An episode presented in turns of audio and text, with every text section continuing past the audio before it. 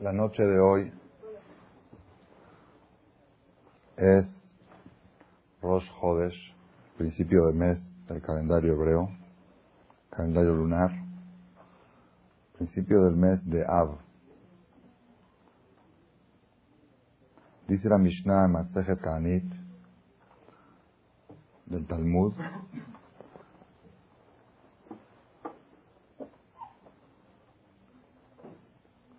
Mishenichnas Av Memaatim Besimcha. Desde que entra el mes de Av, se disminuye la alegría. Hay que reducir la alegría. Todos sabemos que la Torah nuestra predica, exige de cada yehudí de estar alegre las 24 horas del día. Es la base de todo el judaísmo, como lo hemos mencionado en otras conferencias. Sin embargo, existe una fecha en el año, en el calendario hebreo, que a partir de Rosh Hodesh Av, Memaatim Besimcha, se disminuye la alegría hasta que llegue Tisha B'Av. Después de Tisha B'Av otra vez la situación vuelve a su normalidad. Esto es sabido por todos, todos sabemos qué quiere decir Memaatim Besimcha, se disminuye la alegría, tiene aspectos técnicos y aspectos más ideológicos, aspectos técnicos, como está escrito, que no se debe de estrenar cosas en estas fechas, no se debe de remodelar, hacer trabajos de decoración, todo lo que es lujo, lo que le causa a la persona alegría en la vida, cuando una persona está decorando su casa. En los tiempos de antes eso causaba alegría, ahorita es seguridad para estar angustiado. Ahorita quizás es bueno para estar angustiado de empezar a traer un arquitecto a la casa. Pero de todos modos, la alhaja, lo que dice la parte técnica, que no se debe hacer decoraciones y no se deben de hacer trabajos, compras, compras de alegría, shopping, shopping así de alegría para una boda, un chess. Esas cosas hay que postergarlas para después de Tisha B'Av. Esas cosas son las partes técnicas. En la, en, la mayoría de las comunidades del mundo se acostumbra que no se come carne. Es la semana, esta semana es huelga de carniceros y de muchachas. Muchos acostumbran también a lavar ropa, escrito en alajá. Algunos acostumbran desde los jodes, otros la semana de Tisha no se lava ropa. Entonces ya le dije a las muchachas que tienen ocho días de vacaciones de no lavar ropa. ¿Ok? Nosotros los Fadim acostumbramos desde la semana, decir, a partir del domingo no se lava ropa, pero básicamente la costumbre de no comer carne si se cuidan, si se cuidan en todo el mundo. Los restaurantes de leche ganan mucho dinero estos nueve días en todo el mundo.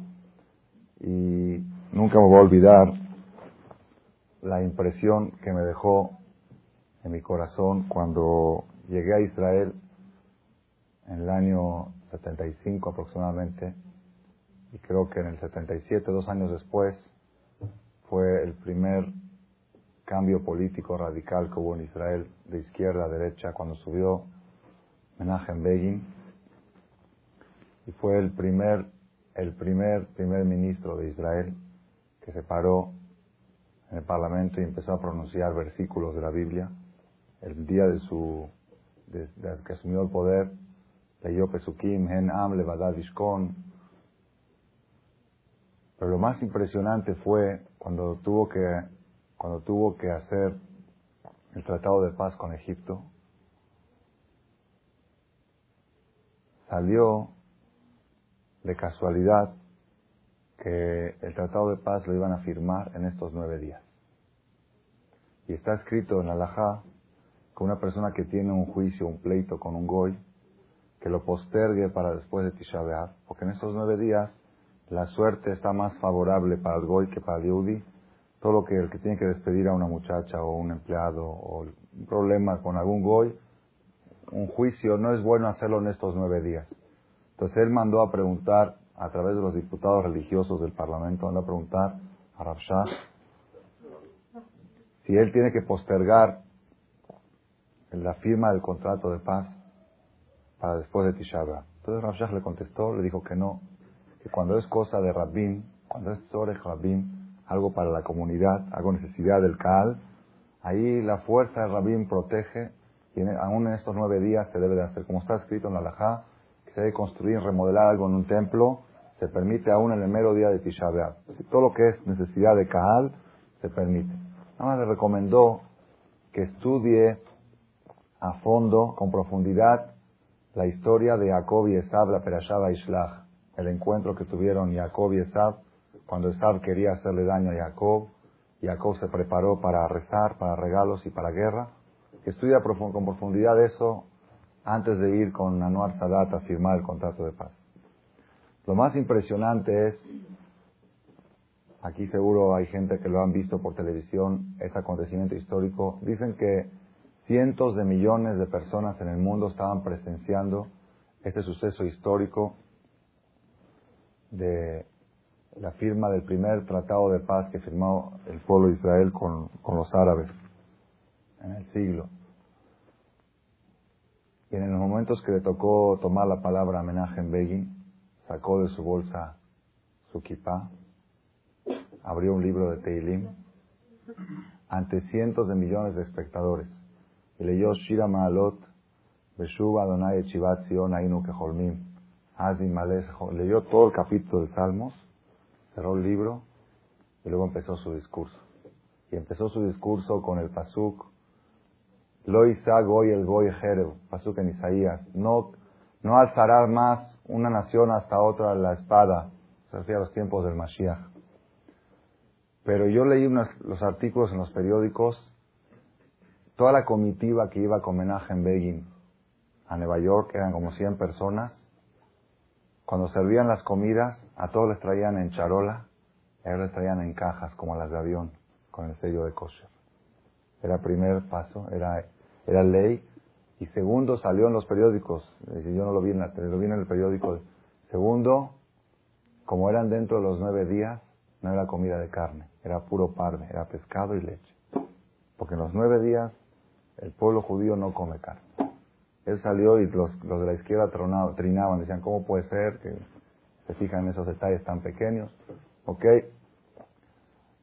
Am Israel en estos nueve días entra en un ambiente que es Memaatim Besimha, disminuir la alegría.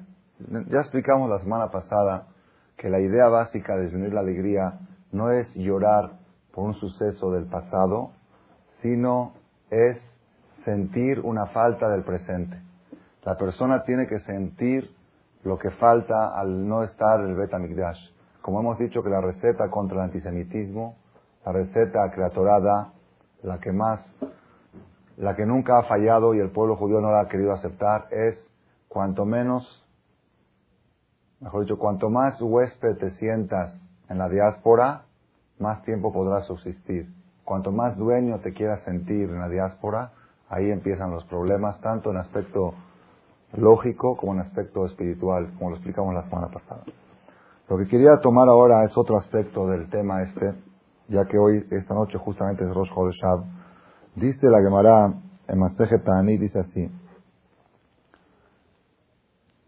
Ama Rabiudá Bered Rav Shmuel Barshelat, dijo Rabiudá, hijo de Rav Shmuel, en nombre de Rab, que Shem Shemishenichnas Av Memaatim Besimcha, así como desde que entra el mes de Av se disminuye la alegría, Kach Mishenichnas Adar Marbim Besimcha. Así también desde que entra el mes de Adar hay que aumentar la alegría. Así como desde que entra el mes de Av se disminuye la alegría, también cuando entra el mes de Adar hay que acrecentar la alegría. Amar a papá, dijo a papá, Hilkach, por este motivo, Bar Israel de Itledina Baden un judío que tiene un juicio, un pleito con un goy, que lo postergue hasta después de Tisha y si es posible que lo postergue hasta el mes de Adar, que es de buena suerte para los judíos. Ok, así trae la Gemara. Y esto es lo que yo quiero entender aquí. Hay algo muy curioso escondido aquí. Aparentemente se ve muy trivial. Así como cuando entra el mes de Ad, se disminuye la alegría, también entre se aumenta la alegría. Pero hay una pregunta muy fuerte. Estamos ahorita tratando Masaje Tanit. Masaje Tanit habla de ayunos y de todo lo que son las, las festividades, digamos, negativas para Israel, todo lo que son los ayunos. ¿Qué me tienes que traer aquí de Purim y del mes de Adar? ¿Qué tiene que ver aquí el mes de Adar? Si yo ahorita me pongo a hablar con ustedes del mes de Adar, ¿qué dicen ustedes? Eso falta. Cuando llegue Purim, ¿cómo? Cada cosa. No, aparte, cada cosa a su tiempo. La barbe y todo. Mató. Entonces, ¿qué está hablando el Talmud? Así como cuando entra el mes de Adar se disminuye la alegría, también cuando entra el mes de Adar se acrecenta la alegría. ¿Qué está escondido aquí? Rabotai, aquí he escondido un secreto muy grande, muy, muy grande, que el año pasado he dado tres conferencias al respecto. Y el secreto en síntesis es el siguiente, pongan atención. Si la persona sabe enfocar la angustia en el lugar correcto, pues cuando llega el tiempo de alegrarse se puede alegrar. Pero la persona que en el mes de Av no cumple con disminuir la alegría, cuando llega el mes de Adar no sabe por qué. Su estado de ánimo no le permite estar alegre. ¿Por qué? Porque tiene un sobrante de angustia que no fue enfocado en su lugar correcto. Cada persona y persona, todos los presentes, tenemos un porcentaje de angustia natural en nuestro corazón. Hay veces que hay gente que está deprimida, está angustiada. ¿De qué tienes? Pues nada. salud, bien. Los hijos, bien. El negocio, bien. ¿Por qué estás angustiado? Dice, no sé. Me dan ganas de llorar. Me dan ganas de llorar. ¿Por qué le dan ganas de llorar? Dios creó en cada persona un porcentaje. Algunos un poco más, unos un poco menos, pero todos tienen un porcentaje de angustia natural. Y ese porcentaje es necesario enfocarlo en el lugar correcto. Si la persona lo enfoca en su lugar correcto, es lo que dice acá. Así como cuando entra el mes de Ab se disminuye la alegría, cuando entra el mes de Adar se aumenta la alegría. ¿Qué quiere decir? ¿Qué relación tiene? Te está diciendo, si tú quieres alegrarte en el momento de alegría, tienes que saber angustiarte en el momento de angustia. El que no sabe aplicar sus emociones en el lugar correcto, pues tiene invertido los papeles. En momentos de alegría se acuerda de sus problemas, en momentos de problemas se acuerda de sus alegrías, y entonces tiene confusas sus emociones. Este es el primer mensaje que nos da el Talmud con respecto a lo que es estos días. Por eso dice, terminando Maseje Ta'anit, trae un pasú que dice así, Sinjuet Yerushalayim Begiluba, alégrense con Yerushalayim y regocíjense con ella, Kolo Habea, todos los que la aman a Yerushalayim. Sisu y Tamasos, se van a alegrar con Yerushalayim, ¿quién? Kol Amitabelim Alea, todos los que se enlutan por ella. Mikar Amru, de aquí aprendimos a Jamín de este versículo, Kola mitaber al Yerushalayim, Zohe veroe simchata. Todo el que se enluta por Yerushalayim, tienes de Jud de ver la alegría de Yerushalayim. Vesheno mitaber al Yerushalayim, y el que no se enluta por Yerushalayim, no tienes de Jud de ver la alegría. Para que la persona, tenemos que saber que hay muchas condiciones, muchas condiciones o varias condiciones para que venga el Mashiach, para que venga la redención final para Amisrael. Hay condiciones. Una condición es que llegue cierto tiempo y que ya Dios traiga el Mashiach, sin ningún, bajo ninguna condición. Esa va a ser muy difícil y muy dura. El Mashiach que va a llegar porque venció el tiempo, sobre ese Mashiach dijo un Rab que venga y que yo no esté presente. Tan duro va a ser cuando si llega porque es tiempo forzoso. El otro Mashiach que va a llegar con tiempo adelantado, que es por méritos del pueblo, que el pueblo merece que le traigan el Mashiach, ese Mashiach tiene varias condiciones, pero la condición principal, ¿cuál es? Que el pueblo lo esté esperando. Que el pueblo sienta la falta del Mashiach, que el pueblo lo quiera el Mashiach. Imagínense una persona que le dicen, mañana viene el Naví, toca shofar, todos los judíos a Jerusalén. Es que no he acabado todavía de remodelar mi casa, ¿qué voy a hacer? Y la de Cuernavaca y la de Miami ya tenía proyectado acá, y tengo un cliente que tengo que entregar una mercancía, se acabó todo. Ese es el problema. Cuando ama Israel, cuando el pueblo de Israel no siente la falta, estos nueve días es una oportunidad para despertar el sentimiento. El sentimiento, lamentablemente, los Yehudim nos acordamos que estamos en el Galut cuando suceden Barminán inquisiciones, cuando suceden persecuciones. Pero cuando estamos bien, cuando Akadosh Baruj nos hace el favor de que estemos bien en la Golá, entonces nosotros hacemos lo contrario del favor, de olvidarnos de que estamos lejos de casa de papá. Y ese es, ese es el propósito de estos nueve días. El mensaje que está escondido aquí es todas las cosas positivas se adquieren a través de lágrimas. Azoraim bedim'a los que siembran con lágrima, con alegría cosecharán. Cuando un labrador, cuando un labrador agarra 100 kilos de grano y lo entierra en la tierra para sembrarlo, ¿cómo siembra? ¿Con alegría o con lágrima? ¿Por qué? Con alegría, con lágrima. ¿Por qué siembra con lágrima? Tiene 100 kilos de grano, los está enterrando. Puede que, puede que salga frutos y que llegue a ser un buen negocio y puede que se queden enterrados ahí y que todo su capital se vaya a la basura. Cuando un comerciante agarra un capital, un capital fuerte de su patrimonio y lo invierte en un negocio que él cree, o Balminan en la bolsa de valores, que él cree, Balminan, cuánta gente ha tronado. Pero cómo está temblando, Azoraim Bedim la persona siembra con lágrima. Cuando llega el tiempo de la cosecha, sobre con alegría cosecharán. Es un sistema que Dios creó en el mundo, que la persona que quiere cosechar alegría tiene que sembrar con lágrima. ¿No hemos visto gente que ha sembrado con alegría? Hemos visto gente que ha sembrado con alegría. Alegría me refiero con, así, con indiferencia y han cosechado lágrimas. Eso sí hemos visto. Gente que no ha querido esforzarse para educar a sus hijos, que no han querido hacer sacrificios para educar a sus hijos, quisieron educarlos al Memenujot, así fácil, y después han cosechado las lágrimas. Y gente que ha derramado lágrimas para educar a sus hijos, han cosechado alegría. Ese es el mensaje que está escondido aquí. Todo lo que se obtiene, también el Mashiach Tzidkenu, la construcción del tercer Betamikdash que jamás se va a destruir, esa construcción tiene que venir a través de lágrimas. Aquellas personas que lloraron para obtener ese Betamikdash, cuando venga el Betamikdash, se van a regocijar con él, van a bailar con él. Esa es, esa es más o menos la idea de estos nueve días que los Yehudim tratamos de identificarnos un poco con el luto de Jerusalén, con el luto del Bet De casualidad o de causalidad, la noche de hoy, la conferencia que estamos haciendo ahora es el aniversario de una señora, señora Hanna Kumetz de Ostein Batzara, que falleció exactamente el año pasado, la noche de Rosh Chodesh Av.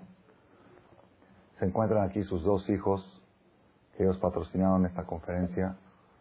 Y para mí, estuve pensando hoy, es uno de los ejemplos de Azor Bedim Abri los que siembran con lágrima, con alegría cosecharán. Cuando hace 20 años, hace 20 años era difícil, era más difícil que hoy dar una educación judía a los hijos. Era más difícil que hoy. Hoy Baruch Hashem, hay más escuelas, hay más, está más avanzado, más desarrollado todo. Hace 20 años el ambiente social, principalmente en la familia de esta señora, no, aunque ellos en la vida práctica no llevaban no practicaban la Torah, la religión, quizá por las circunstancias, por la sociedad, por ciertos motivos subjetivos no podían practicar la religión, pero hay un secreto, un secreto. La señora decidió mandar a sus hijos a la escuela más judía que hay en México. había varias escuelas judías, pero la más, en ese tiempo, hace 20 años, la más judía, la más religiosa de todas las escuelas era esa. Y a esa escuela mandó a sus hijos. En la casa no respetaban quizá Shabbat, quizá el coche no se respetaba bien al 100%, pero sus hijos lo mandó a la escuela más religiosa que había. ¿Por qué?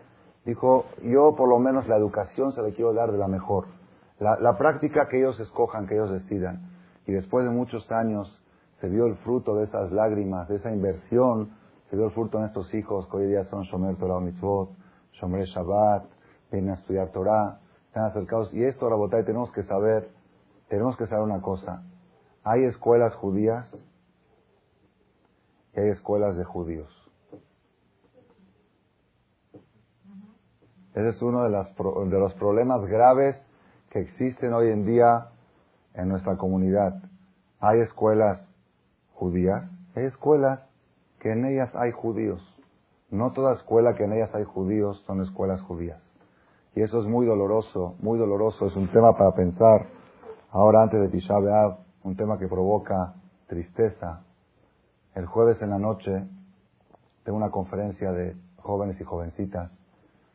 Una de las jovencitas que estaba en la conferencia terminando me platicó que se fue a ofrecer como mora y está recibida de mora, tiene 22 años, se fue a ofrecer como mora en una de las escuelas judías tradicionalistas de México. Vamos a suponer si entre las escuelas judías de judaísmo, en la escala del 1 al 10, esta escuela se encuentra, vamos a decir, en el 6.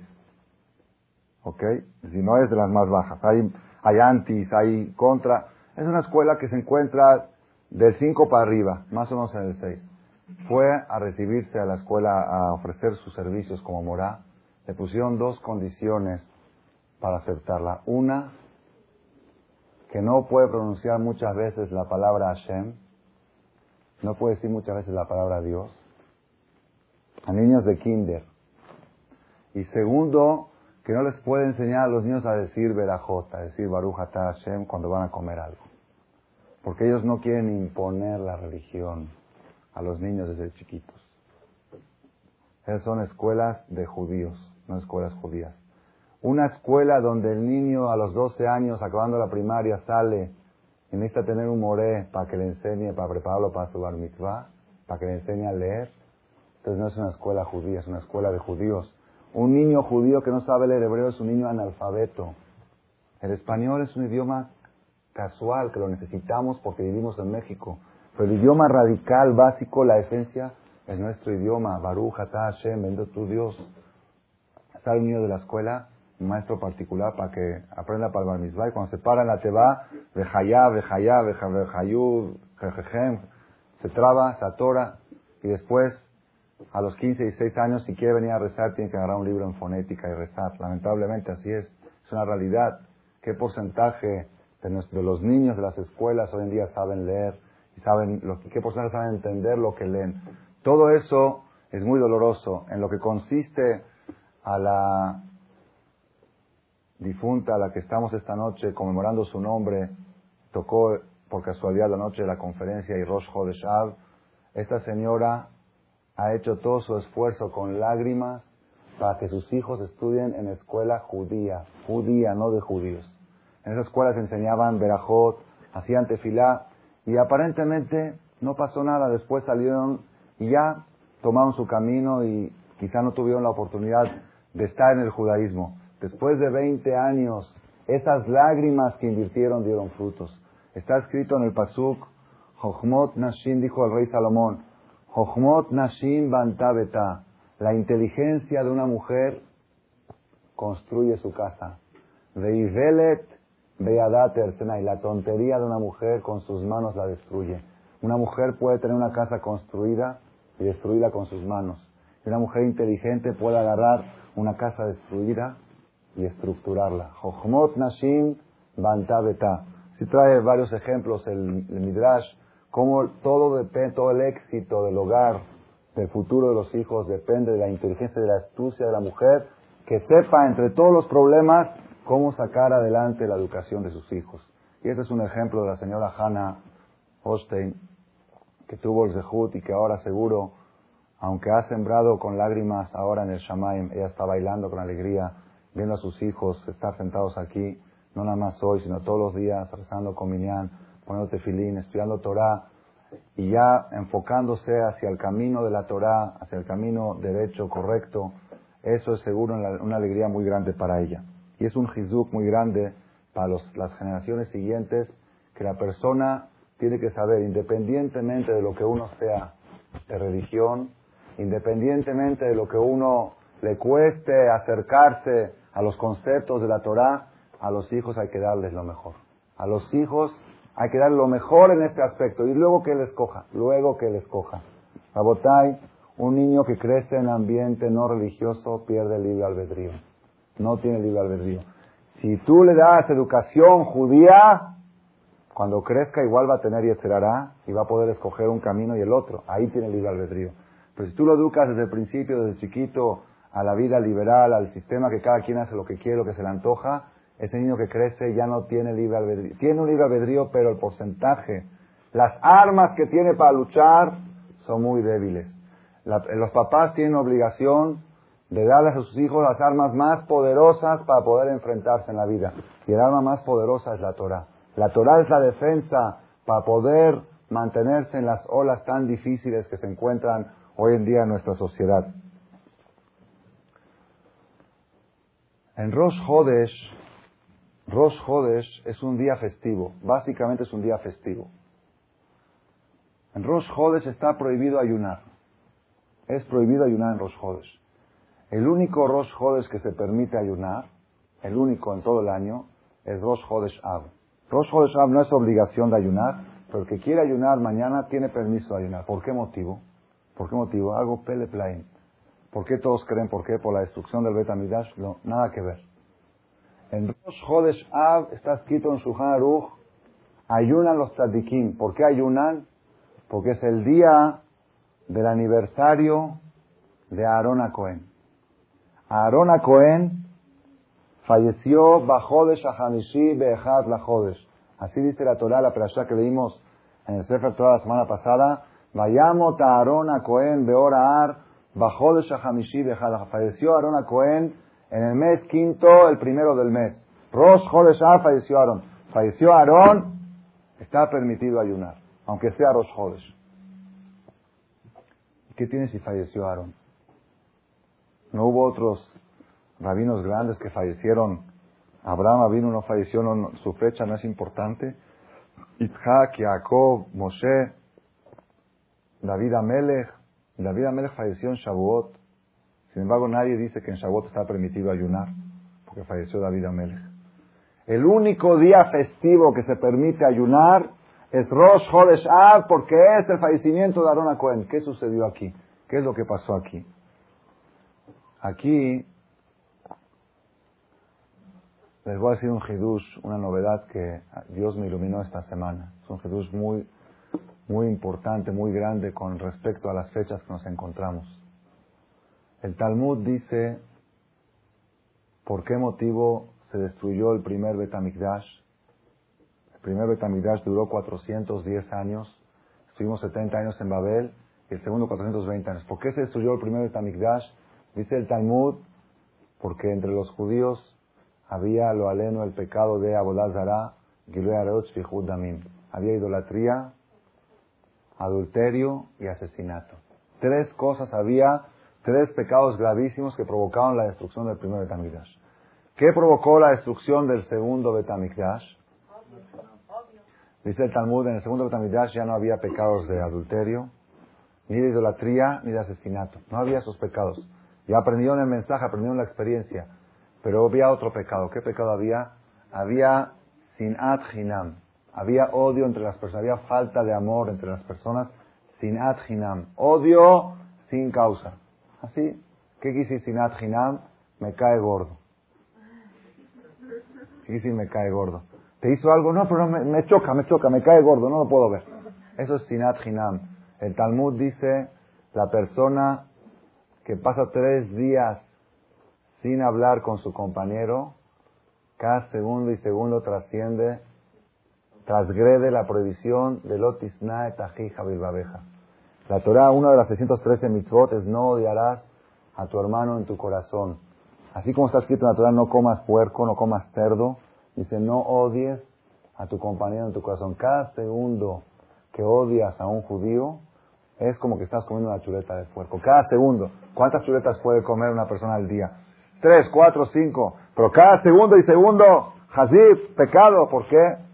¿Y cómo y hasta dónde llega el pecado si tú no hablas con una persona porque te cae mal? ¿No hablas con él así? ¿Ya sabes qué? Yo prefiero no tener ya, mejor ni él por su lado y yo por mi lado. Eso se llama odio. Lo que, lo que nosotros llamamos que no se meta cada quien en la vida del otro, a eso para Torah se le llama odio. Y ese odio es prohibición. Y eso es sinat hinam, lo que provocó la destrucción del segundo Betamigdash.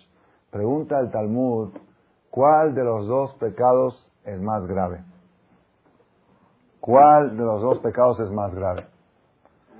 El pecado, los tres pecados del primero o el pecado del segundo. Los que ya estudiaron dicen el segundo, pero si a mí me hubieran preguntado, ¿cómo? Imagínense, yo les voy a hacer, se las voy a poner en crudo la pregunta, ¿ok? Más en crudo, para que lo entendamos. El Talmud dice, es muy difícil contestar esta pregunta, es muy difícil contestar qué es más grave. Pero los años que den que comprueben, los años que comprueben, el primer Betamikdash, 70 años duró el Galut, duró la destrucción y se volvió a reconstruir.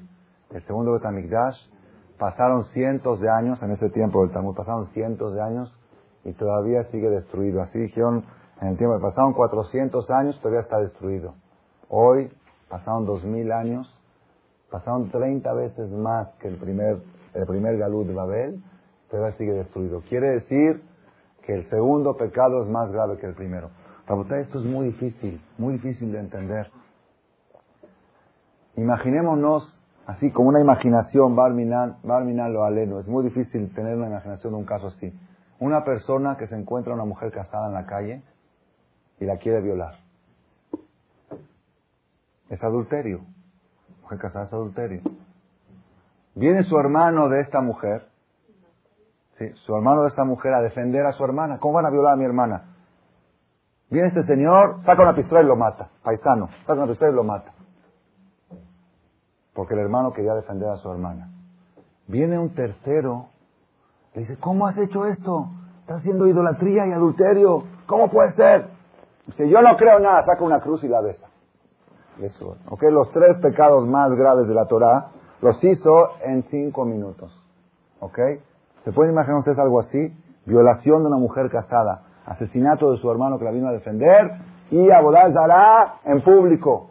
Gravísimo, gravísimo, gravísimo. No la da yo.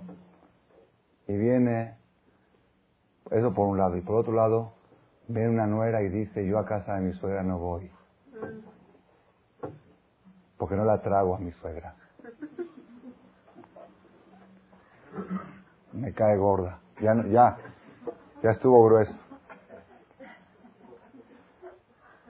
¿Qué es más grave? ¿Qué estás comparando? ¿Qué estás comparando? Nada que ver. Esto es delincuencia, esto es inmoral, esto es cárcel, esto es violación, esto es asesinato, esto es gravísimo. Es cárcel, cadena perpetua. Esta, que no traga su suegra, es normal. Estos son 70 años de destrucción, son 2000 años de destrucción. Pele Plaim, Pele, Pele Plaim. Maravilla lo que la Torah, lo que la Torah exige de la persona al respecto de lo que es el odio y el rencor, es algo fuera, fuera de lo normal. La gravedad que la Torah pone, pero la Torah es tan psicóloga, Kadosh Baruj Dios que creó al hombre, es tan, sabe, conoce las profundidades del hombre y sabe que estos tipos de problemas emocionales son tan delicados que su trascendencia es más grave que problemas de asesinatos. Asesinatos, idolatrías, adulterios, son pecados gravísimos, pero no trascienden tanto como trascienden los problemas de pleito, los problemas de odio y de rencor. Aarona Cohen, ¿qué era Aarona Cohen?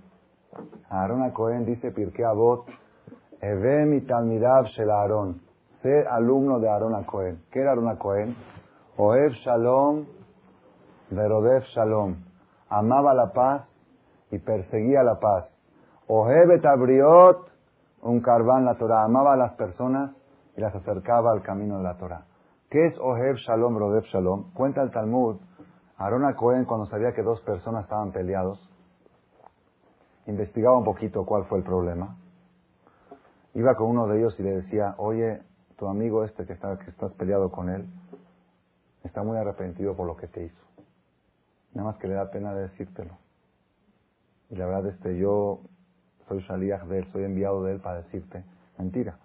Soy enviado de él para decirte de que está muy arrepentido y no sabe cómo decírtelo. Ok, dice, bueno, está bien. A ver, si alguna vez nos vemos en algún lado, lo saludo y ya. Ok, va con el otro. y le dice, ¿sabes qué? Me encontré con el otro y dice que está muy, muy, muy sentido por la manera que reaccionó cuando tú dijiste esto y lo otro, y no sabe cómo decírtelo, le da pena decírtelo. Dice, ok, cuando lo vean en algún lado, cuando se veían los dos, se encontraban en algún lugar, se abrazaban los dos, cada quien pensando que el otro está, está arrepentido. Ese era el camino de Arona Cohen, de Ohev Shalom, Verodev Shalom. Amaba la paz y buscaba la paz. La noche de hoy es la noche del fallecimiento de Arona Cohen. El fallecimiento de Arona Cohen representa simbólicamente la defunción de la búsqueda de la paz. Por eso es el único Rosh Jodes que se permite ayunar. El único Rosh Jodes que se permite ayunar en el año es cuando es un día donde la paz acaece, la paz decae, declina. Y si nosotros queremos tratar de reparar la situación de Am Israel global, general, que se encuentra en la diáspora, la situación tan difícil en todos los niveles, si queremos lograr beneficiar algo, tenemos que empezar por este punto. Ohev Shalom, Verodev Shalom. Amar la paz y perseguir la paz. Dice la Gemara algo increíble. Dice, todas las mitzvot, todas las mitzvot, la persona no está obligado a buscarlas. Por ejemplo, ayudar a un pobre. ¿La persona tiene que buscar pobres para ayudar? No. Si uno lo hace es una categoría, pero no está uno obligado. Si te llega un pobre necesitado, tienes mitzvah de ayudarlo. Pero no tienes que a ver dónde hay pobres, por favor, quiero ayudar. No es mitzvah. Si te llega un caso, ayúdalo. Hay una sola mitzvah que la Torah dice, persíguela, búscala. Bakesh shalom verotfeu. Busca la paz y persíguela. Desesperado, ve y búscala. Haz todo lo imposible para evitar pleitos. Haz todo lo imposible para lograr el shalom. Y este es el mensaje Hemos mencionado en una conferencia de las señoras hace 15 días, Akadosh Barujú ha permitido que se queme su bandera, la bandera de Dios, para lograr la paz. ¿Cuál es la bandera de Dios? La bandera de Dios es Emet, decir la verdad. Emet es la bandera de Hashem. Hashem Itbaraj dijo una mentira y documentó una mentira en la Torah. Está documentado. Dios dijo una mentira en la Torah, está escrito que lo dijo, para que Abraham vino no tenga problemas de Shalom Bait con Sara. Una expresión que Sara dijo, Dios la cambió, dijo una mentira, más mentira, con tal de no estorbar el Shalom Bait entre ellos dos. Esa importancia de Shalom, Verodev Shalom, amar la paz y perseguir la paz. La pregunta es, todos sabemos la importancia de la paz, todos. Mucha gente dice, sí, es muy importante la paz, todos tienen que vivir en paz. Menos uno mismo. Así es la realidad. La paz, claro, es lo más importante que hay la paz. Pero con este, con este es imposible vivir en paz. Y con, el, con este menos. Si me hubiera tocado a mí una mujer como la del otro, o si me hubiera tocado a mí una suegra como la del otro, si me hubiera tocado un este como el otro, seguro la paz es muy importante, pero tiene sus excepciones. ¿Ok? ¿Cuál es el problema, Rabotai? ¿Por qué? ¿Cuál es la raíz de los pleitos y cuál es la filosofía de la Torah para enfrentar a, este, a este cosa, esta cosa tan negativa que se llama mahloket, lo que se llama pleitos. La Gemara dice, la Gemara dice que ven a ver qué tan graves son los pleitos, qué tan grave, que los tribunales, los tribunales de aquí abajo, castigan solamente a partir de los 13 años. Antes de los 13 años se considera menor de edad y no responsable de sus actos. En el tribunal celestial castigan a partir de los 20. Una persona falleció antes de los 20, lo alenu, va directo a lo lama va, no hay juicio. Para el tribunal celestial. Pero cuando es tema de pleitos, hasta niños recién nacidos fueron afectados. Cuando fue el pleito de Korah contra Moshe Rabenu, se abrió la tierra y se tragó a todos, se tragó hasta niños recién nacidos. Los pleitos tienen tanto daño, son tan venenosos que afectan aún a inocentes, a los más inocentes, están afectados, se contaminan del tema de los pleitos. La pregunta es cómo, se, cómo la persona logra, si nosotros estamos ahora en Rosh Hodesh el día de hoy, y queremos, por un lado, vamos a practicar las leyes del luto desde aquí hasta hasta el jueves próximo hay que evitar todo lo que son cosas de alegría. Por supuesto, ni que hablar, hay que evitar paseos, hay que evitar viajes de placer. Son fechas peligrosas, aparte de prohibidas, son fechas peligrosas. Han sucedido muchas cosas en todas partes del mundo en estas fechas. No son fechas de paseo, no son fechas de alegría. La persona, independientemente de esto, si nosotros queremos, si nosotros queremos reparar la situación que provocó la destrucción y tratar de mejorar en algo, al menos de hacer nuestra parte, para que digamos yo hice mi esfuerzo para que se construya el Betamigdash, mi parte yo la hice. ¿Qué tenemos que reparar? Tenemos que reparar la causa de la destrucción. La causa de la destrucción fue el odio, la falta de amor entre las personas. ¿Cómo se repara esto? ¿Cómo se repara? Oev shalom, verodev shalom. Amar la paz y buscar la paz. Pero ¿qué hago cuando alguien me provoca? ¿Qué hago cuando alguien me quiere hacer daño? Aquí hay dos, dos puntos básicos, dos puntos básicos que de si logramos entenderlos, podemos librar este problema que se llama pleitos. Pongan atención, Rabotai. Shalom, ¿qué es shalom? ¿Qué quiere decir shalom bait? Dos un matrimonio, dos personas que no se pelean, no se pelean, un matrimonio que no discuten eso no es Shalom Bait, eso es cese al fuego. Cese al fuego no es Shalom Bait. Cese al fuego, el Estado de Israel con los países árabes tienen 20 años de la guerra de Kippur, 23 años que no hay guerras. Hay cese al fuego, hay un contrato de cese al fuego. Entonces, ¿qué están haciendo ahora Shalom? ¿Qué ¿Ya hay Shalom? No, que no hay guerra no es Shalom. Si dos, si una pareja no se pelean, eso no es Shalom. Shalom es un concepto mucho más profundo. Shalom no quiere decir algo superficial, sabes que ya no hay pleitos, ya mejor ya para qué hacer pleitos, cada quien por su lado. Eso no es shalom. Shalom es una unión, shalom es un sentimiento de hermandad de uno hacia el otro. Shalom quiere decir, shalom bait, que un hombre llega a su casa y su mujer le diga, se me antojó ir a casa de mi mamá. Y que el hombre le conteste, ¿cómo adivinaste que a mí también se me antojó ir a casa de tu mamá? Eso es shalom se me antojó y de veras, sinceramente, son cosas, uno dice que son cosas que no son realidad, son cosas que no son realidad, pero pueden llegar a ser realidad. Cuando llegó, cuando llegó el Rab Ariel Levin, un jaján famoso hace falleció 60 años, llegó con el doctor, con su esposa y le dijo, ¿nos duele el pie de mi esposa? ¿Nos duele el pie de mi esposa? Oí una conferencia de un, un rabino, dice, no puedo creerlo que agarren una cosa tan elemental y lo cuenten como una leyenda. Eso que nos duele el pie de mi esposa es natural. El hombre tiene que doler el pie de su esposa. El hombre cuando su mujer se enferma está preocupado ¿por qué? Porque con quién va a salir esta noche, los amigos van a salir y está ella con gripa, ¿qué va a hacer? Eso es Shalom Bait, eso es Shalom Bait, eso no es Shalom Bait, Rabotai.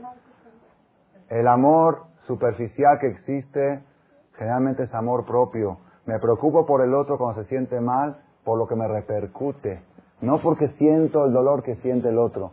Shalom, el concepto de shalom es un concepto mucho más profundo. ¿Qué es lo que provoca las separaciones? ¿Qué es lo que provoca los pleitos? Hay dos secretos, dos secretos para lograr evitar el mahloket y adelantar unos pasos hacia lo que es el shalom, hacia lo que es la paz. La Gemara dice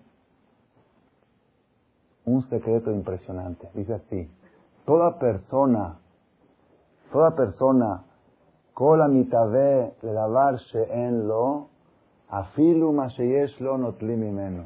La persona que busca, que desea lo que no le corresponde, al final pierde también lo que le corresponde. Es un secreto y trae cinco.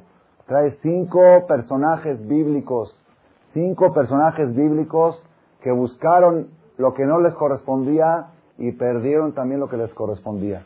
Uno de ellos era Korah. Korah, no sé si ustedes saben, fue uno de los archimillonarios más grandes que hubo en la historia.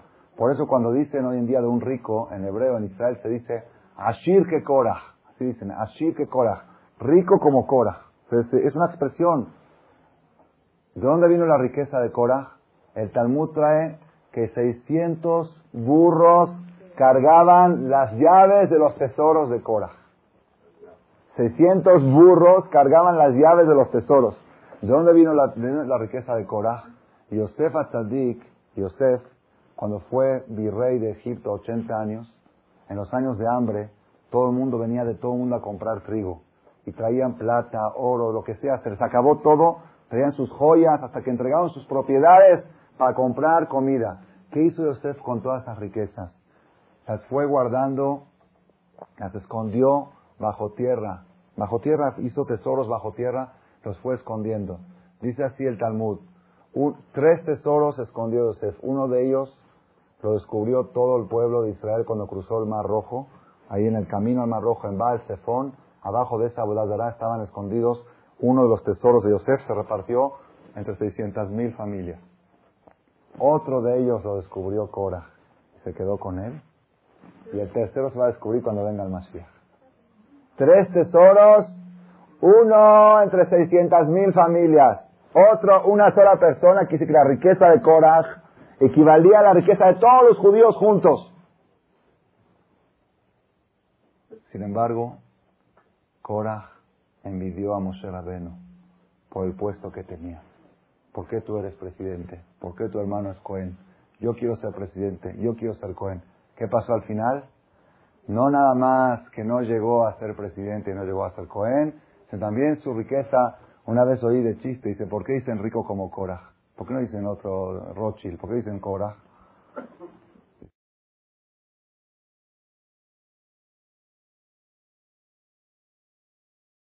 La ilusión que era más grande que el de él. Cuando la persona busca lo que no tiene, es la sombra de lo que tiene. La sombra de lo que tiene. Y una vez es echa a perder lo que tiene, su matrimonio, su familia, sus cosas, para buscar felicidad en otro lado. Y en otro lado no la encuentra y cuando quiere regresar a buscar lo que tenía ya lo perdió también. Ese es el primer musar para que la persona evite hacer pleitos. La gente que hace pleitos, generalmente, ¿por qué hace pleitos tipo Cora? Porque a él le dieron ese puesto, porque a él le dieron esto y porque él tiene esto. Todas esas cosas, nadie puede tocar lo que le corresponde al otro. Ese es, ese es el primer mensaje. Si tú tratas de buscar, ahora, el agresor, el agresor tiene que saber que si vas a buscar algo que no tienes, vas a perder lo que tienes también. El agredido que tiene que hacer. El agredido que, para el agresor ya dijimos, ¿cómo el agresor va a evitar hacer agresiones? Sabiendo que si vas a tratar de agredir al otro vas a perder lo que tienes también. Ahora, uno que ya lo agreden, uno que no dio esta conferencia, y lo agreden. Dice, bueno, tenías que haber ido a la conferencia, habías visto que no conviene agredir. Ok, no fue a la conferencia y me está agrediendo. ¿Yo qué hago ahora? Yo no quiero que me agredan, no quiero que me hagan daño. Acá viene el segundo mensaje. Yo estoy actuando en defensa propia. Mucha gente que hace pleitos del mundo entero es en defensa propia, todos. Hay asesinos, asesinos actúan en defensa propia. Hay uno de los asesinos más famosos de, la generación pasada en Estados Unidos, que el último día, cuando estaba balanceándose con la policía, dejó escrito con sangre en un papel. Un asesino que dicen que era de los más... que, que tenía aterrorizada a toda, la, a toda la, ciudadanía en Estados Unidos. No me acuerdo su nombre, ¿cómo se llamaba? Crowley creo que se llamaba. Uno de ellos. 24 horas antes que la policía lo captó, estaba él con su amante, estaba en un coche y lo paró un policía. Así le digo. Su credencial, sacó la pistola y lo mató. Ahí está la credencial. Así, así, era, de, así era de frío para matar gente. Cuando antes de morir, cuando estaba haciéndose con la policía, se enfrentó hasta el último momento. Acabó abatido, muerto. Dejó escrito con sangre, en el papel estaba manchado con sangre. Dice, un corazón piadoso y misericordioso late debajo de mi camisa. Un corazón que siempre buscó el bien de la gente y jamás le deseó el mal a nadie. ¿Cómo puede un asesino a nivel nacional dejar escrito una carta así? Él creía en lo que estaba escribiendo, claro que creía. Él actuaba en defensa propia. Él estaba con su amante y vino un policía a molestarlo. Lo mató, lo vino a molestar, está en defensa propia. Rabotay, todas las personas que hacen pleitos no creen que son agresores, creen que están actuando en defensa propia. Para las personas que creen que actúan en defensa propia, ¿cuál es la respuesta? La respuesta es la siguiente. La respuesta es, pongan atención, Rabotai. Beshimhai krauja, ubinkomhai oshibuja, umishelhai itnuleja. Veen adam noguea de muhan la javerúa filukidónima. El Talmud, les voy a traer un relato del Talmud, permítanme cinco minutos para completar la idea. El Talmud de Masejet Yomá, lo voy a contar en breve, cuenta lo siguiente. Se que había dos familias en Jerusalén, familias de Kohanim. Que esas dos familias fueron recordadas para Gnai. Gnai quiere decir para desprecio eternamente. En el Talmud quedaron registrados familias de desprecio. Dos familias de Koanim. ¿Por qué de desprecio? Porque estas dos familias sabían un arte especial de sacerdocio y no lo querían enseñar. Una de las familias sabía cómo elaborar lejema panim, cómo elaborar los panes, las halot que se hacían en el Bet eran tenían una forma muy especial, no eran halot normales, tenían forma de caja, y era muy difícil hacerlas que no se caigan, y que queden cuando las querían hornear se, desbarataban. Entonces había una forma, una receta especial cómo hacer esas jalot para que no se desbaraten. Y la otra familia era familia de Abtinaz que sabían Masea Ktoret, sabían cómo hacer el incienso, el incienso del Betamikdash, que el humo no se desparame, el humo subía así. No se desparramaba, no se iba el humo como se va a una fogata normal. Sabían una forma cómo prepararlo. Entonces los hajamín le dijeron, enseñen para que todos, dice no, secreto de familia. Secreto de familia nos enseña. Dice la Gemara Mishnah, Ve'elu Lignai, estos quedaron registrados para desprecio, para vergüenza eterna, por haber sido celosos de una profesión santa, divina, y no, no querer enseñársela a sus hermanos Kohanim. Así trae la Mishnah. Cuenta el Talmud, la Gemara dice así. Cuando los Ajamín vieron que la familia de Garmó no querían enseñar cómo hacer el Lechem Panim, mandaron a traer panaderos de Alejandría de Egipto, que eran panaderos muy especiales, para que les hagan el lejem panim. Dijeron, sí, nosotros sabemos hacerlo. Lo que ustedes pidan, somos especialistas, cocineros número uno. Llegaron, empezaron a preparar el lejem panim, lo prepararon muy bien. Cuando lo pusieron al horno se les desbarató. Volvieron a probar, no pudieron. ¿Qué hicieron los ajamín? No les queda otra. Trajeron los mejores panaderos del mundo y no pudieron hacer lo que hicieron. Volvieron a llamar a Bet Garmó, por favor, luz. Vengan a preparar los jalot. Dice, no aceptamos si no nos pagan el doble de lo que nos pagaban antes. Ya que nos quisieron correr, nos quisieron traer la competencia, ahora, si quieren que hagamos el Panim, nos, antes pagaban 12, ahorita les pagamos 24. Tuvieron que pagarle el doble para que vengan a hacer el Panim. Sucedió igual con el Ketoret, con el incienso mandaron a traer perfumeros de Alejandría, especialistas que saben hacer los mejores inciensos. Cuando ponían el humo, el humo se desparramaba. Tuvieron que traer otra vez a los de Artinaz y pagarles el doble porque no aceptaron por menos. Al final salió que salieron ganando.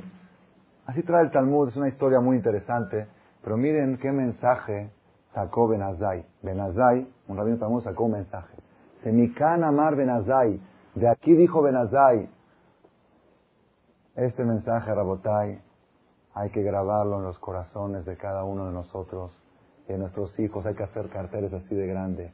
En la oficina, en la casa, en la casa de la suegra, en la casa de la nuera, en casa de todos.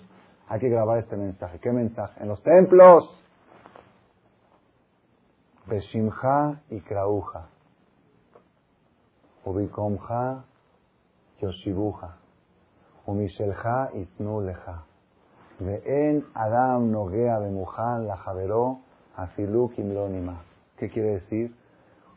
Por tu nombre te llamarán y en tu lugar te sentarán y de lo tuyo te darán y nadie puede tocar lo que le corresponde a su compañero, ni siquiera un pelito.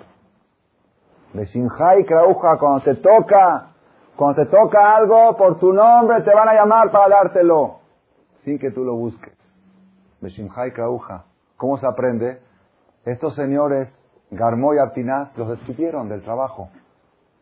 Estaban actuando mal, los despidieron del trabajo. Los tuvieron que ir a rogar por su nombre, por favor, vuelvan a trabajar. Binkomhai o Shibuja, en tu lugar te sentarán. ¿Cuántos pleitos? ¿Cuántos pleitos se hacen porque no lo sientan a uno en su lugar? Porque no me dan mi lugar en casa de mis suegros. porque no me da mi lugar, ustedes se ríen, yo repito palabras por palabras que me llegan los casos. Yo a casa de mis suegros no voy porque no me dan mi lugar. El lugar que te dan es el tuyo, porque si fuera tu lugar te lo darían, nadie te puede quitar tu lugar. No hay alguien en el mundo que pueda quitarle el lugar a alguien. Y cuando a alguien le toca tener una posición social, nadie se la puede privar. Nadie se la puede privar. ¿Qué dijo Benjamín Netanyahu el día que asumió el poder, el día que hicieron la fiesta, Tetes la fiesta de la coronación? Dijo algo. Hay que recordar las cosas buenas, hay que publicarlas también. Dijo, mi triunfo en las elecciones es la prueba que Dios maneja el mundo. Porque según los medios naturales, las estadísticas daban el triunfo al otro partido. El otro partido tenía logros, 20 fotos con Clinton firmando contratos. Y este tenía una foto con el Rab y dándole una veraja. No, no es, no es no es 20 fotos con Clinton y este con Rab Kadur con un viejito dándole una bendición. Es la única foto que tenía Benjamín Netanyahu para publicar. El otro publicaba aquí tratado de paz con este tratado de paz con el otro y con el rey Hussein. Él dijo así, dijo, mi éxito en la campaña electoral es la prueba de que Dios maneja el mundo. Y hay muchas pruebas que Dios maneja el mundo.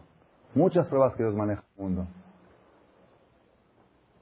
El mensaje principal es en Adam Nogea Bemujan la Javeró Rabotai, David Amelech, David Amelech, cuando Dios le dijo, vas a morir en Shabbat, vas a morir en Shabbat, le dijo David Amelech, quiero morir un día antes, viernes, para que no esté mi cuerpo en desprecio, no lo pueden enterrar, en Shabbat no se puede enterrar. Prefiero morir viernes para que no puedan enterrar. Dice, no, tienes destinado a vivir. Tantos días no puedes vivir un día menos. Dice, ok, quiero que me regales un día más de vida y que muera yo domingo, que muera yo domingo para que me puedan enterrar luego, luego, que no esté mi cuerpo ahí. Y así fue cuando falleció David Amelech, falleció en el jardín, ¿se acuerdan la historia? Bajó al jardín y el sol estaba dando y no se podía tocar, es muxé, el sol estaba dando y es un desprecio, para, pero no se puede hasta que no sea Mochai Shabbat. David Amelech pidió que quería morir domingo. ¿Qué, ¿Qué le contestó Dios? ¿No te puedo dar un día más de vida? Yo así pensé que le iba a contestar. No te puedo dar un día más, lo que tienes destinado. No, Dios podía darle un día más de vida. Pero ¿qué le dijo? Dijo, llegó el tiempo de tu hijo Salomón de ser rey, no le puedes quitar un minuto de reinado. Un día de vida no es problema para Dios darle. Pero el rey, y el rey Salomón no puede reinar en vida de su papá, es falta de cabot, falta de respeto, que era suma el poder en vida de su papá. Entonces David Amelech tuvo que morir Shabbat Dios le podía regalar un día más de vida, pero no se le podía quitar un segundo del reinado del rey Salomón. Cuando la persona tiene destinado un puesto, dice el Pasuk, Leja Shema Gedulá, tuyo es Dios la grandeza, Gamitnase lejol lerosh, Gamitnase, traducción literal, y el que se eleva sobre toda cabeza. Gamitnase lejol lerosh. ¿Qué quiere decir que se eleva sobre toda cabeza? Dice el Talmud, Afirur Resh Garguta, afiló el jefe de los basureros, Mishemaya Kamamnule. Del cielo deciden quién va a ser jefe de basureros. Nada más quién va a ser presidente de Estados Unidos. El jefe de los basureros, ya, aquí tiene que basureros. ¿Quién quiere ser jefe? Pero es jefe, tiene un puesto. ¿Cuántos pleitos hay que en el comité de este no me pusieron presidente y vicepresidente y vicepresidenta y tatatá y se cree? Todo, está marcado, nadie puede tocar, por eso Rabotay. A los agresores que sepan que el agresor al final pierde lo que tiene. Cuando uno quiere lo que tiene el otro, pierde lo que tiene él también. Y a los agredidos que sepan que no hay alguien en el mundo que te pueda quitar algo que te corresponde. Claro, tú tienes que usar todos los medios naturales. Tú tienes que usar todos los medios naturales para defenderte. Si alguien te quiere robar, te tienes que defender, tienes que protegerte. Si alguien te quiere un cheque sin fondos, si tienes que cobrarlo y tienes que poner un licenciado, tienes que defenderte y tratar de cobrarlo. No hay duda de eso. Todo, entonces, entonces, ¿qué estamos hablando ahora? A ver, ¿qué estamos diciendo? No se entiende. Estamos diciendo que todo está marcado, entonces me tengo que defender o me tengo que defender. Tengo que contestar o no tengo que contestar. Si me ofenden, tengo que, tengo que contestar o no. ¿Cómo tengo que actuar? ¿Cuál es el mensaje? Pongan atención. Mientras tú estés usando un medio legal para defenderte, estás en lo correcto y así debes actuar. Te tienes que defender con todos los medios legales que están a tu alcance. Pero cuando tienes que acudir a un medio ilegal para defenderte, ahí es cuando tienes que aplicar la fe de que nadie te puede hacer daño si Dios no lo autoriza. Si vas a usar un medio legal, úsalo. Si vas a usar un medio ilegal, tienes que aplicar la fe. ¿Qué es un medio legal y qué es un medio ilegal? Si tienes que hacer majloque, ya es un medio ilegal. Si tienes que crear un pleito para defenderte, un pleito, un mes no va a pisar acá, un mes no voy, un pleito para defenderte, para que te den tu lugar, seis meses no voy a casa de mis suelos para que aprendan a darme mi lugar, eso ya es un medio ilegal. Y un medio ilegal nunca vas a obtener algo que, te corresponde. Ese es el musar que tenemos que aprender ahora Rosh Hodeshab, antes de Tisha B'Av. Esta noche es el aniversario de Arona Cohen. Arona Cohen es Oev Shalom, pero Oev Shalom, amar la paz y buscar la paz. La destrucción del pueblo judío, Rabotai, antes que los goim nos puedan destruir, nos destruimos entre nosotros mismos. Los Yehudim cada día, lamentablemente, cada día la sociedad está más separada, las familias más separadas, este hermano no se habla con el otro, este primo con el otro y el socio. Cada día las separaciones son más grandes. Lo único que quedaba, lo único que quedaba los últimos, los últimos años era la unión de padres a hijos, que todavía más o menos iba caminando. Hoy, lamentablemente, ya no es así. No es la primera vez que oigo a jóvenes tengo grupos que les doy clases, ya varias veces va y me quedo impresionado de la reacción de ellos. Cuando empiezo a hablar del tema de cabé de tabija de timeja, honrarás a tu padre y a tu madre. Antes de que empiece a hablar, dicen, Fabino, un momentito, ¿verdad que para que uno respete lo tienen que respetar a uno? Pero siempre es algo increíble, increíble, ya lo tomaron, ya, ya recibieron ese mensaje. Yo voy a respetar a mis papás, pero con la condición que ellos me respeten. Y la, verdad no es así. La Torah dice que aunque tu papá no se respete, tienes la razón de respetarlo. A tu papá te desprecia en público, lo tienes que seguir respetando. Pero ellos no. Y dicen, no, es verdad, entonces también eso se está destruyendo. También ese respeto, esa unión que quedaba, lo último que quedaba de unión entre la sociedad. Ya entre hermanos ni que hablar, entre primos ni que hablar, entre todos ni que hablar. Padre, hijo, padre, hijo, ya, los padres e hijos, también eso se está destruyendo. Nosotros ahora, si queremos tratar de resolver, no vamos a resolver el problema de todo el pueblo de Israel, vamos a resolver nuestro propio problema y cada quien que ponga su piedrita para la construcción del Betamidash. ¿Cuál es la piedrita? ¿Cuál es el ladrillo? Tratar de evitar pleitos a todo precio. ¿Y cómo se evitan los pleitos? De dos maneras. Si tú quieres agredir a otro, tienes que saber que corres peligro de perder lo tuyo. Si tú quieres buscar la felicidad en otro lado, tienes el peligro de perder tu propia felicidad. Y si a ti te están tratando de sacar lo que tienes, tienes que convencerte y estar seguro que nadie puede tocar un pelito de lo que le toca al otro, ni en aspecto social, ni en aspecto moral, ni en la posición, en el respeto, en el honor, todo lo que es, todo lo que es cabot, lo que es honor, lo que es dinero, lo que sea, nadie te puede tocar nada. Si nos convencemos de esto, entonces vamos a llegar a la conclusión que la bendición más grande es el shalom, es la paz. los rezos de Am Israel, ¿cómo terminan? La Amidal Shmonaestre, Amebareje Tamo Israel Shalom Amén. El Kadish, ¿cómo termina? Ose Shalom Imbromab, Uy hace Shalom. Si nosotros nos esforzamos y hacemos nuestro esfuerzo para educar a nuestros hijos al Shalom, pero el Shalom tiene que ser con bases, no superficial. Shalom superficial no dura. El Shalom basado en la fe que dijimos ahora que nadie puede tocar nada de nadie, ese shalom puede ser un shalom que Hashem traiga al Mashiach Tzidkenu y ojalá que este año no tengamos que ayunar en Tisha sino que tengamos que festejar y celebrar la llegada del Mashiach Tzidkenu, la reconstrucción de Tandash. Amén, amén.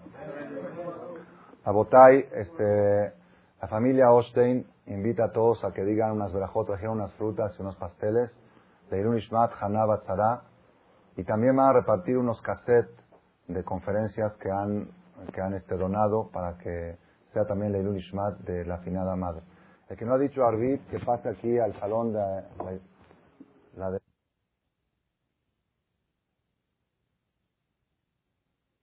Gracias por su atención a este Shiur del Rav Malech. Les recordamos que pueden visitar la nueva página de shemtov.org en el internet www.shemtov.org. Actualmente la página cuenta con varias secciones. Noticias sobre las actividades de Shem Tov a nivel mundial, escuchar o bajar las últimas conferencias del Rav Malek, escuchar o bajar la alhaja del día, imprimir o estudiar desde su computadora la perashá de la semana, estudio diario de Gemara, Daf Yomi en español, sincronizar su iPod con podcast, un manual para crear su propio CD de las conferencias que existen en la red, adquirir libros con entregas internacionales con la metodología del Rav Malek de español, fonética y hebreo simultáneamente, así como ubicar las ciudades en donde se reparten CDs a nivel mundial. Es que la misbot y muchas gracias.